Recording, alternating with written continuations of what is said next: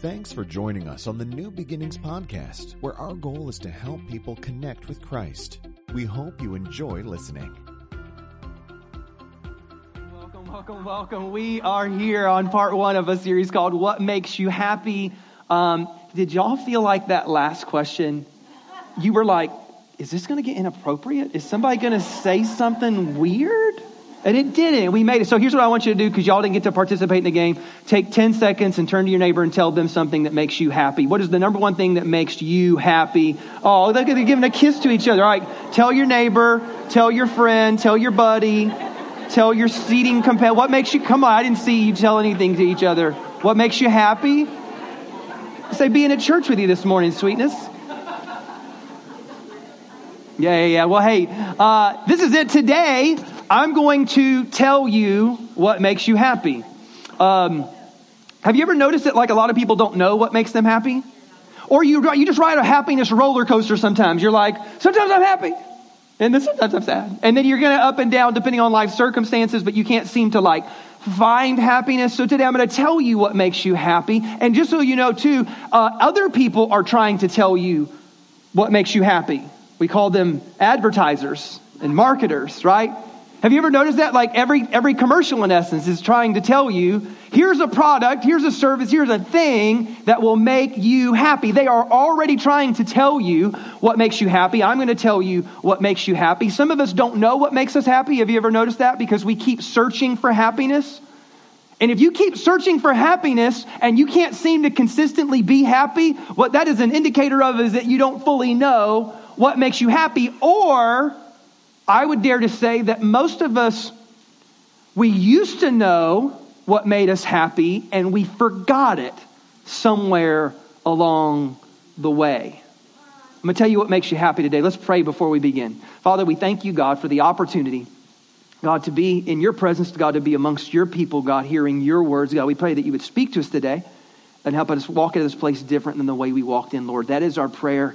In Jesus' name, we all said, Amen. Amen. So here, here's the thing that I've observed about happiness is that ultimately happiness is more about a who than a what. Is that, is that make sense? Like most of us in life are chasing after what's to make us happy. And what we forgot in life is that really happiness is not about what. It's about a who. Does that make sense? Like, let, let, me, let me go back and remind you of what your childhood was like.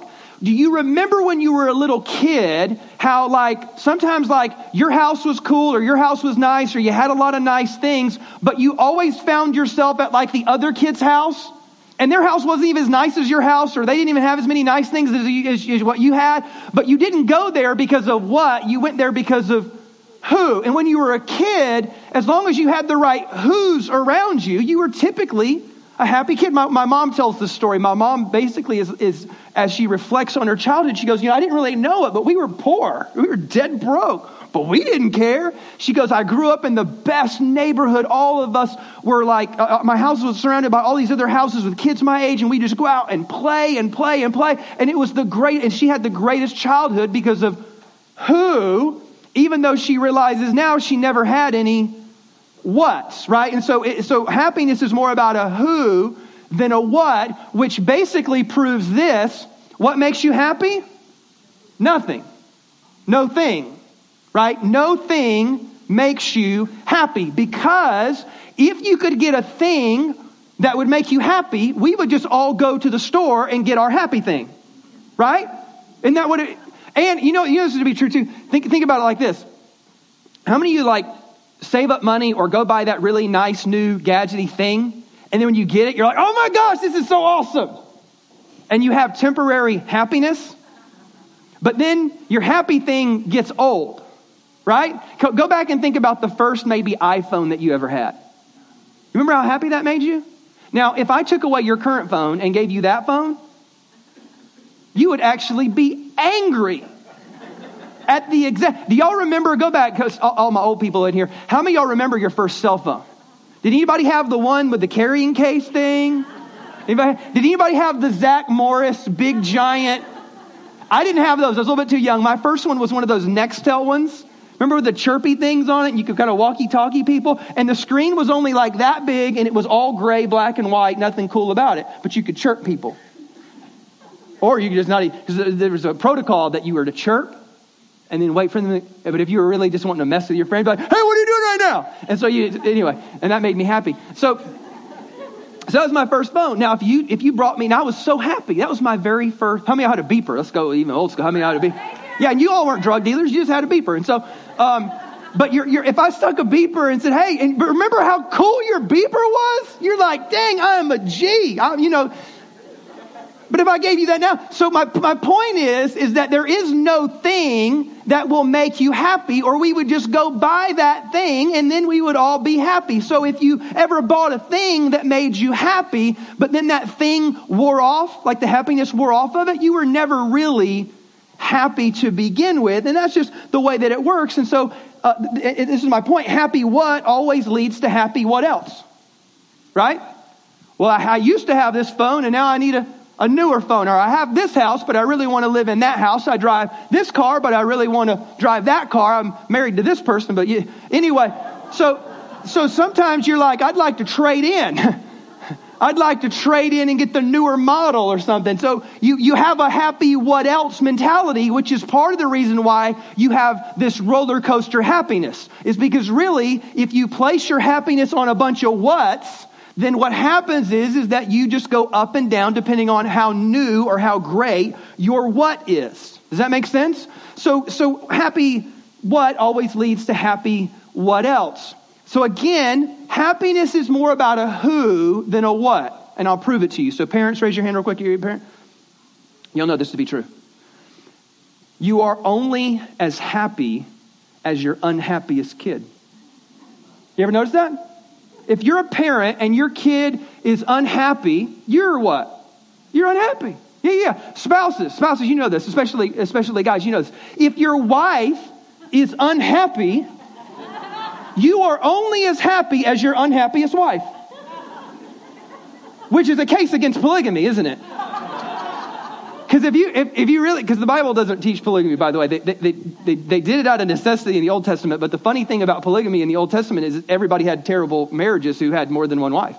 That's the funny thing about polygamy. Because can you imagine, guys? You're like, I'm only as happy as my unhappiest wife. You'd literally have to go from hut to hut or room to room or whatever. You're like, hey, okay, ah. So, so you're, uh, why? Your, your happiness is attached, your happiness is attached to your who's.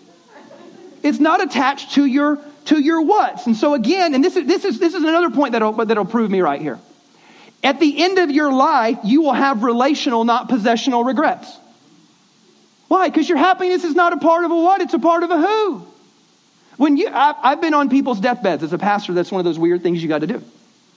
And I've done it several times. And I've never once, and I don't know if you have any weird stories. If you do, I'd say they're the exception. But on their deathbeds, I've never had a woman be like, Pastor, would you please bring me my shoes? If I could just say goodbye one more time. I've never had a guy say, Todd, will you wheel me out to my Camaro? I just. I just want to touch her one more time. I just, you've never, bring me my stamp collection, bring me my guns, bring me my, you know, what you name it, my jewelry, whatever it is. We, we don't get to the end of our life and have possessional regrets. What kind of regrets do we have? Relational regrets. We're thinking about our who's, not our what's. Because again, happiness is more about a who than about a what. Now, occasionally, now here, here's because there's like five of y'all that are doing this. And again, I know these things. So there's about five of y'all that are doing this, like, Todd, that's not true. And usually it's a guy. Four out of the five people telling me this is a guy right now. I don't need anyone. That's what you're telling me right now. Like, Todd, that's not true. I can be happy. I don't need anyone to be happy. Now, here's the problem with that statement. The, the problem with that statement is that if you believe that, one of two things is true. The first thing that's probably true is this, is you've never had relational lack.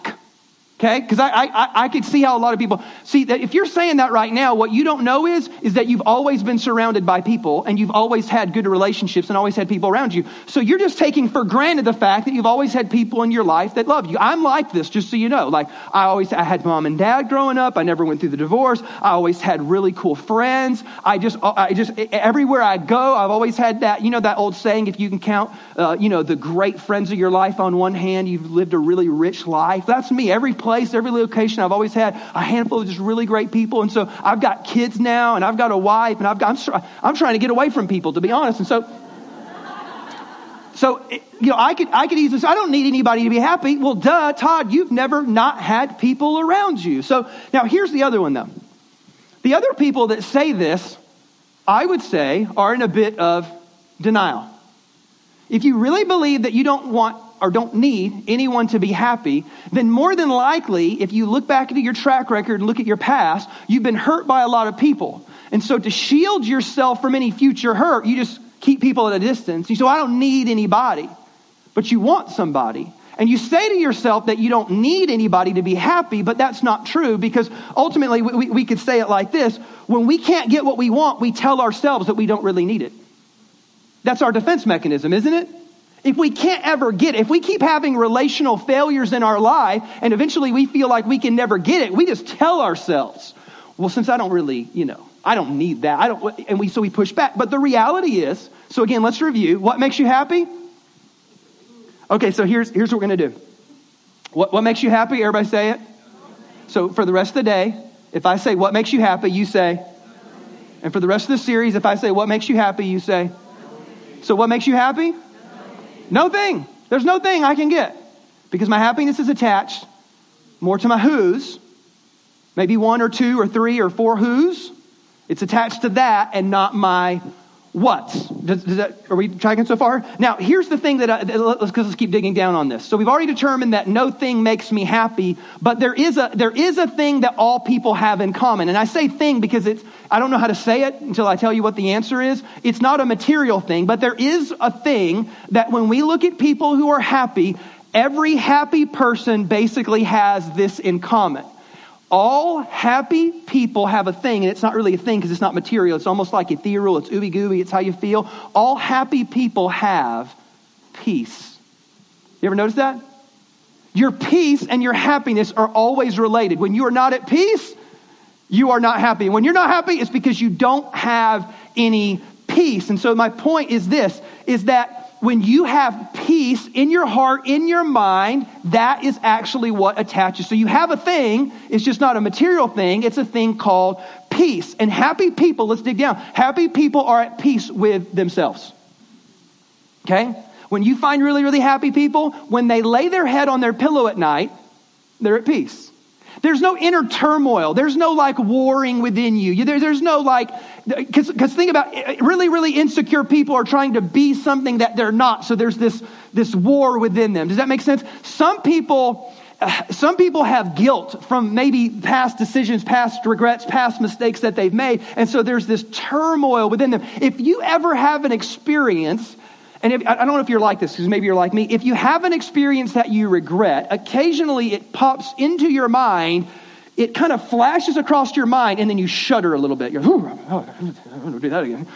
Or, God, why did that happen? Or why did I ever do that? Or whatever. And so, so what happens is, is when you have guilt in your life or shame in your life, you are at war with yourself and you don't have peace with yourself. But happy people have figured out how do I, because happy people are almost like this like, I've learned how to make peace with myself. I've learned how to forgive myself. I'm now comfortable in my own skin. I'm not trying to be somebody that not. I'm just, I'm just at peace. Now, here's the second thing happy people are not just at peace with themselves, they're actually at peace with others.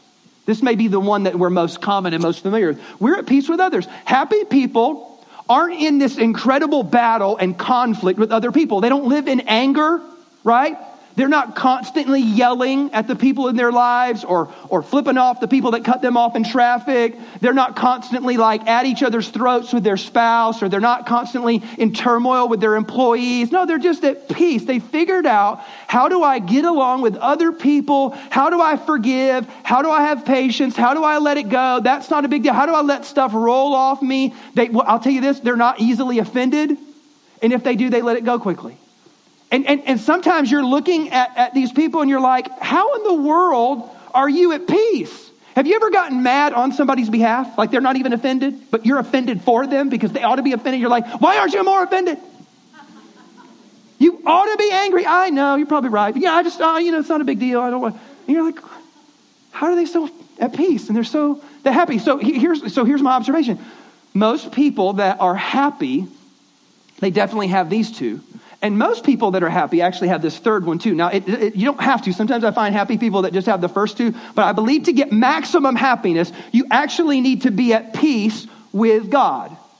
And for most people, that is a recognition that, you know what? There is something divine. There, there's a creator. There's a heavenly father and I've made peace with God. There, there's something about life that is beyond this life, and I've made peace with God and who God is or what God's doing in my life. And I'm just at peace with God. And if you do this, what you find is, is I get to be, at, if you're at peace with others, I'm at peace with myself, am I at peace with God? I'm incredibly happy. So if you ever felt, man, I want to be happy in life, go back and begin to check, why am I at peace? Do I war within myself? Am I at peace with myself? Am I at peace with others? Do I have a bunch of relational conflict? Am I right and at peace with God? Because ultimately, anything that robs you of your peace robs you of your happiness. As soon as you get into conflict, as soon as you have turmoil within, anything that robs you of your peace of mind, your peace in your heart, again, that kind of ooey gooey, ethereal, I don't even know how to quantify, you can't quantify peace. How's your peace today? It's a seven. You know, I don't, but anything, we know this, anything that robs us of our peace, it robs us of our happiness. Now, here's what people who follow Jesus, here's what they've discovered. Okay? Now, I'm not saying Christians because that has a big, broad term. Whether you grew up in church your whole life, or you grew up Catholic, or you grew up your parents believed, or you just, well, I'm not talking about people that attend church and stuff. I'm talking about people that are actually following Jesus. People that follow Jesus, what they've learned is this, is that peace with God paves the way to peace with others and actually equips you to make peace, or it makes us at peace with ourselves and equips us to make peace with others. So like you you gotta think about this. Most of the New Testament, if you go read it, it's about how well you get along with other people. Like I could just go quote, quote, quote, quote, quote. Most of the New Testament is Jesus teaching you or the apostles teaching you how do you love other people? How do you get along with other people? And so again, the idea behind following Jesus is so that you can be at peace with God. And being at peace with God actually equips me. Man, I can, I can find peace because I'm forgiven. I don't carry the weight of my own sin and shame. So there's no, there's no inner turmoil. And then I figured out how to get along with other people. I have forgiveness. I have peace. I have patience. I have mercy for others. And so think about it like this. Jesus was asked this question because this proves, this proves my point. Jesus was once asked a question. Now, they, sometimes they asked him a bunch of questions and they were dumb. You know that whole thing about there's no such thing as a dumb question? That's not true. Sometimes there's dumb questions. But one time, this guy asked him a really, really good question, and it was an attorney. So it says this lawyer comes to Jesus and he wants to ask him a question. And his question was Jesus, out of all of the scriptures, what's the most important command? Do you remember that? There's a story. This guy comes to Jesus. As a matter of fact, let's read it Matthew 22, verse 36. Teacher, what is the greatest commandment in the law? Everybody say the law. That makes sense why a lawyer is asking about law. So now in the Old Testament, there's over 600 commands, right? A bunch of do this and don't do that, and thou shalt and thou shalt nots, and there's all this stuff, over 600 commands in the Old Testament. And so they said, out of everything that God's trying to teach us, what's the most important thing? Now that sounds like a legitimate question. Let's see what Jesus replies. He says, love. Everybody say love. He says love. To which I'm like, okay, wait a minute. That's not a command. That's like ooey gooey and I love my wife and I love my kids and I love my friends and I love, that's not really a command because when you say command, you're like, Jesus, I need a thou shalt. Or a thou shalt not. And it feels like there's a lot more thou shalt nots than thou shalts. So like certainly like murder, like thou shalt not murder. That's got to be like life is valuable. Don't kill people. That's got to be like big deal to you, right? No, no, no. I, love. Everybody say love.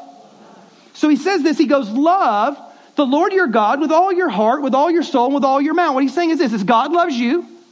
I want you to love God back. Or, or we can say it like this, God wants to make peace with you. You make peace with God. God's given love, give love back. And so this is the idea of, you can remember, this, is, this doesn't sound like do's and don'ts. This sounds like relationship, right? Love is a relational idea. It's not a, it doesn't sound like a law or a command in any traditional sense. But that's what Jesus said. He said the most important thing was love. And it's starting with love God. Now, watch what he says here because he doubles down, just like Jesus does. He always just gives more than you ask for. This is the first and the greatest commandment. And the second is like it love your neighbor as yourself. So he's saying, like, oh, by the way, you can't separate this from the first one. This is like one and one A. You can't do one without the other. So it's like, I, I got to lump them together. This is so important. What's the most important thing to God? What's the most important command? What's the most important law, if you want to call it that? He goes, love. And it starts with you loving God or being at peace with God. And then watch this. I want you to love your neighbor. Everybody say others. So what did I tell you earlier? I said, people who are happy have peace. They have peace with God. They have peace with others. And then he goes, love your neighbor as yourself. Which means I got to love me so that I can love other people. So God wants, so you're, so Todd, what you're saying is, is that out of all of scripture, the most important thing is to be at peace with God, to be at peace with others, and then to even be at peace with myself. You're saying that's the most important thing? I'm telling you that's what Jesus said. Which implication? God cares about your happiness. Maybe not the way you define happiness with your list of what's that are sometimes cool, but very quickly wear off. God is so concerned about your happiness. God has designed you to be in relationship with Him, to be in relationship with others, and to be even be at peace with yourself. And He's designed this in such a way so that He wants you to be at peace so that you end up, everybody say happy. Which means this, like, this is why you are on a happy quest. Have you ever thought about that? And we look at this normally and we look at it negatively. But I want you to know you were designed for it. You are on a happy quest. And that's not necessarily a bad thing. It's only bad when you go looking for it in all the wrong places. God wants you to be happy because He's designed you, again, to be at peace with God, to be at peace with others, and to even be at peace with yourself. Now, here's the deal. Now, this is, this is my thought. When I think of all the commands, I am normally thinking about rules that prevent my happiness. Can I get a what, what, and an amen? Like, let's be real. Well, God, if that command wasn't there, I could go do it, and that would be. Most of us think that God is in the way of our happiness. Have you ever thought about like that? We're like God. Well, if I if God wouldn't care, if God would let me do this, or God would let me go do this. Uh, so so here's the deal. God is not in the way of my happiness. Actually, God provides the way to happiness. Or we can say it like this: to resist God is to resist happiness.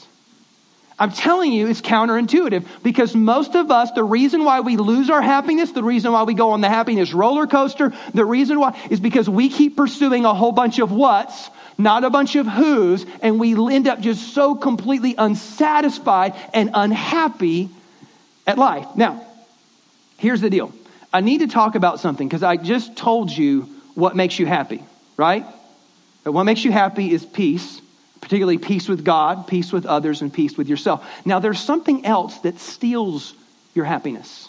Okay, you're not going to like this. So I feel like for a happy sermon, we're going to take a downer for a quick turn. But stay with me. This is really, really good. This is really, because here's the deal. There is something that robs you of your happiness, and it's this ugly word we call sin. Okay, now here's the problem. Most of us have a, uh, you know, kind of an old school mentality about sin. If you grew up in church, sin was something that was ugly and mean and harsh and whatever. But here's the deal. When the New Testament writers are writing, the, and they use the word sin, they actually define it a little bit differently the way we normally think about it. They would define it as, hey, it's just anything that misses the mark. That was the literal definition of a Greek word that they would have used for sin. It's just anything that misses the mark. Which begs the question, well, what's the mark? Well, apparently, based on what we already learned today, that the mark is Sin would now be anything that disrupts my peace with God. Sin would be anything that disrupts my peace with others. And, and sin would be anything that disrupts my peace with myself. Because you, even if you didn't know what the definition of sin was, you've seen it before. Right? You've been in a relationship and then things go bad. Somebody sinned. Right? Like somebody said something, did something, and then you're mad at their sin, so you sin. So like, well, here's my sin. Well, I'm going to sin right back at you. Oh, yeah? Counter sin. You know, you just.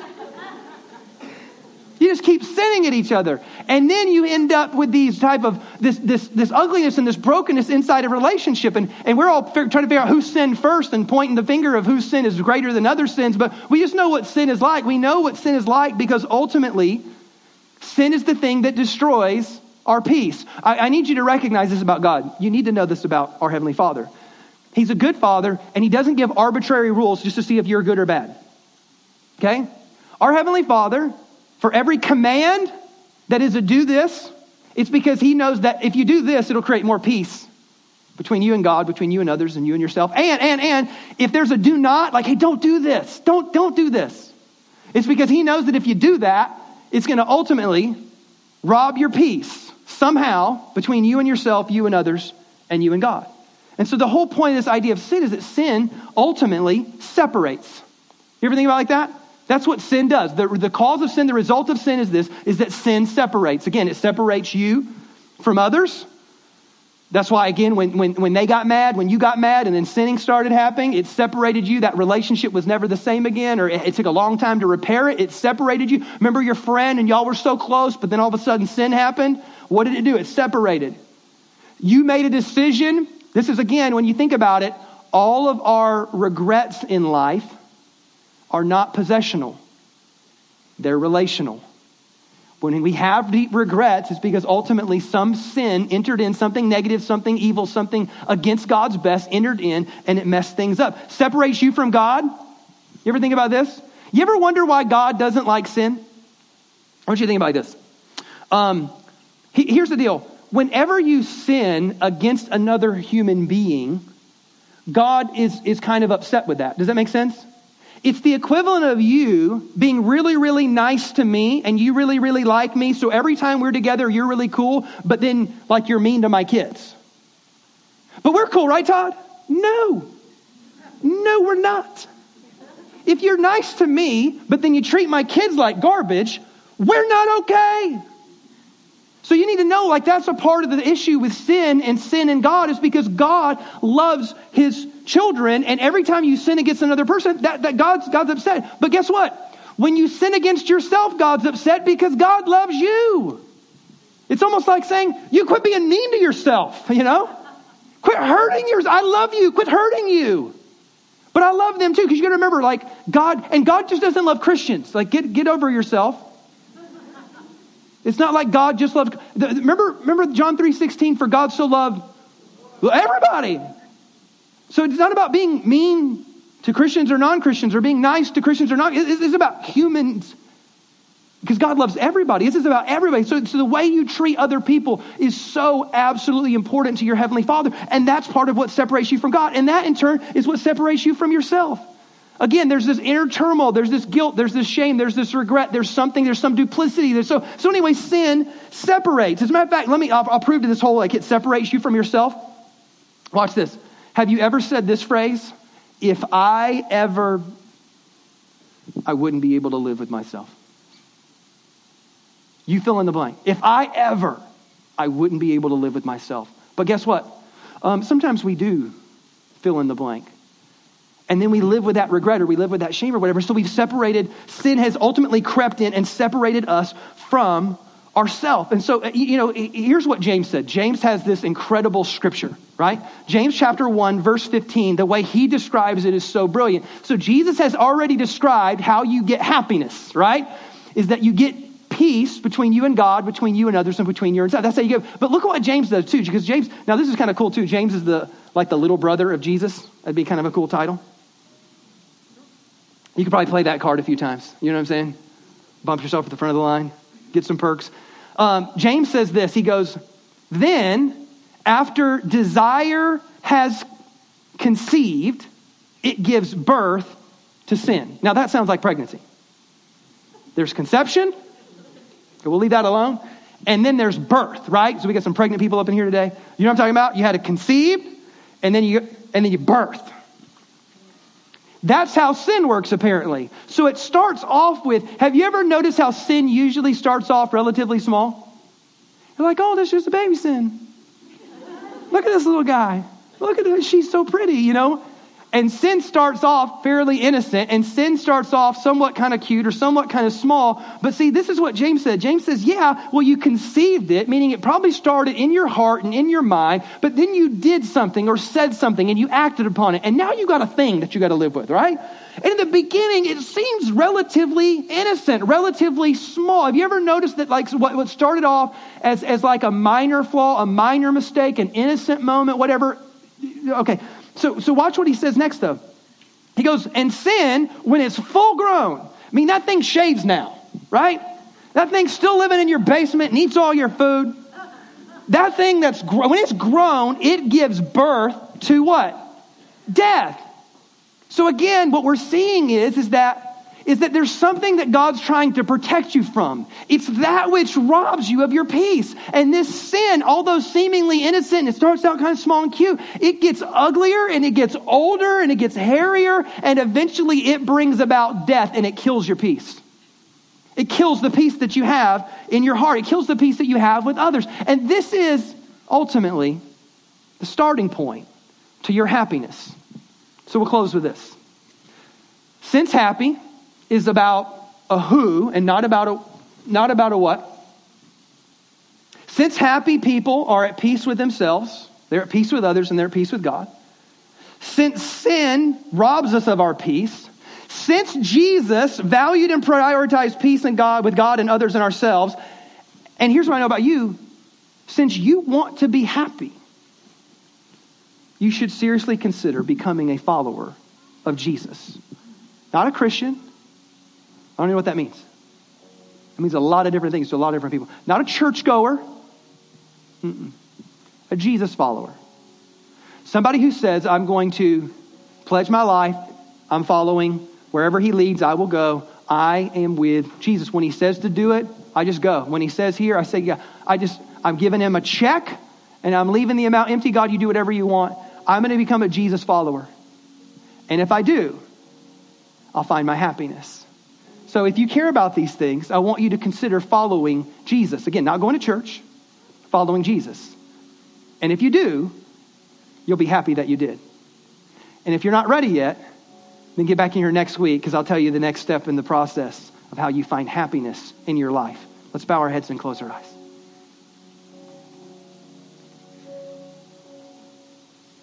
I know you want to be happy. That's kind of hardwired into you, I think. I think God put it there. It's not an evil thing to want to be happy because God designed you to be at peace with Him. Big question this morning Are you at peace with God? Is there some kind of hidden sin? Have you ever noticed that's a hidden sin? It's a secret sin. It's something we, we're ashamed of, something we're covering up. Is there something that you need to bring to your Heavenly Father? Is there just, it may be for you, it's the first step towards coming to God and saying, God, I need you in my life and I want you to forgive me and I want to be at peace with you. Today you can make it right. Is there somebody is there a relationship? Is there something that has robbed you of your peace? There's something going on between you and another person. Hey, guess what? The person that, that, that's robbed you of your peace, that relationship, that person could even have passed away already. But is there somebody that you need to forgive? Is there somebody that you need to let go? Is there somebody that you need to reach out to? Maybe it's a phone call that you need to make today so that you can make peace. If you do that, there's a high, high, high probability that you will find peace with yourself. And in doing so, you'll be happy. And so, God, we come to you now and we ask for your help and we ask for your grace and we ask for your mercy. God, help us to follow you. Help us to put our faith and our trust in you. Lord, that is our prayer today. In Jesus' name. And we all said, Amen. Yeah, can you give Lord a big hand clap this morning?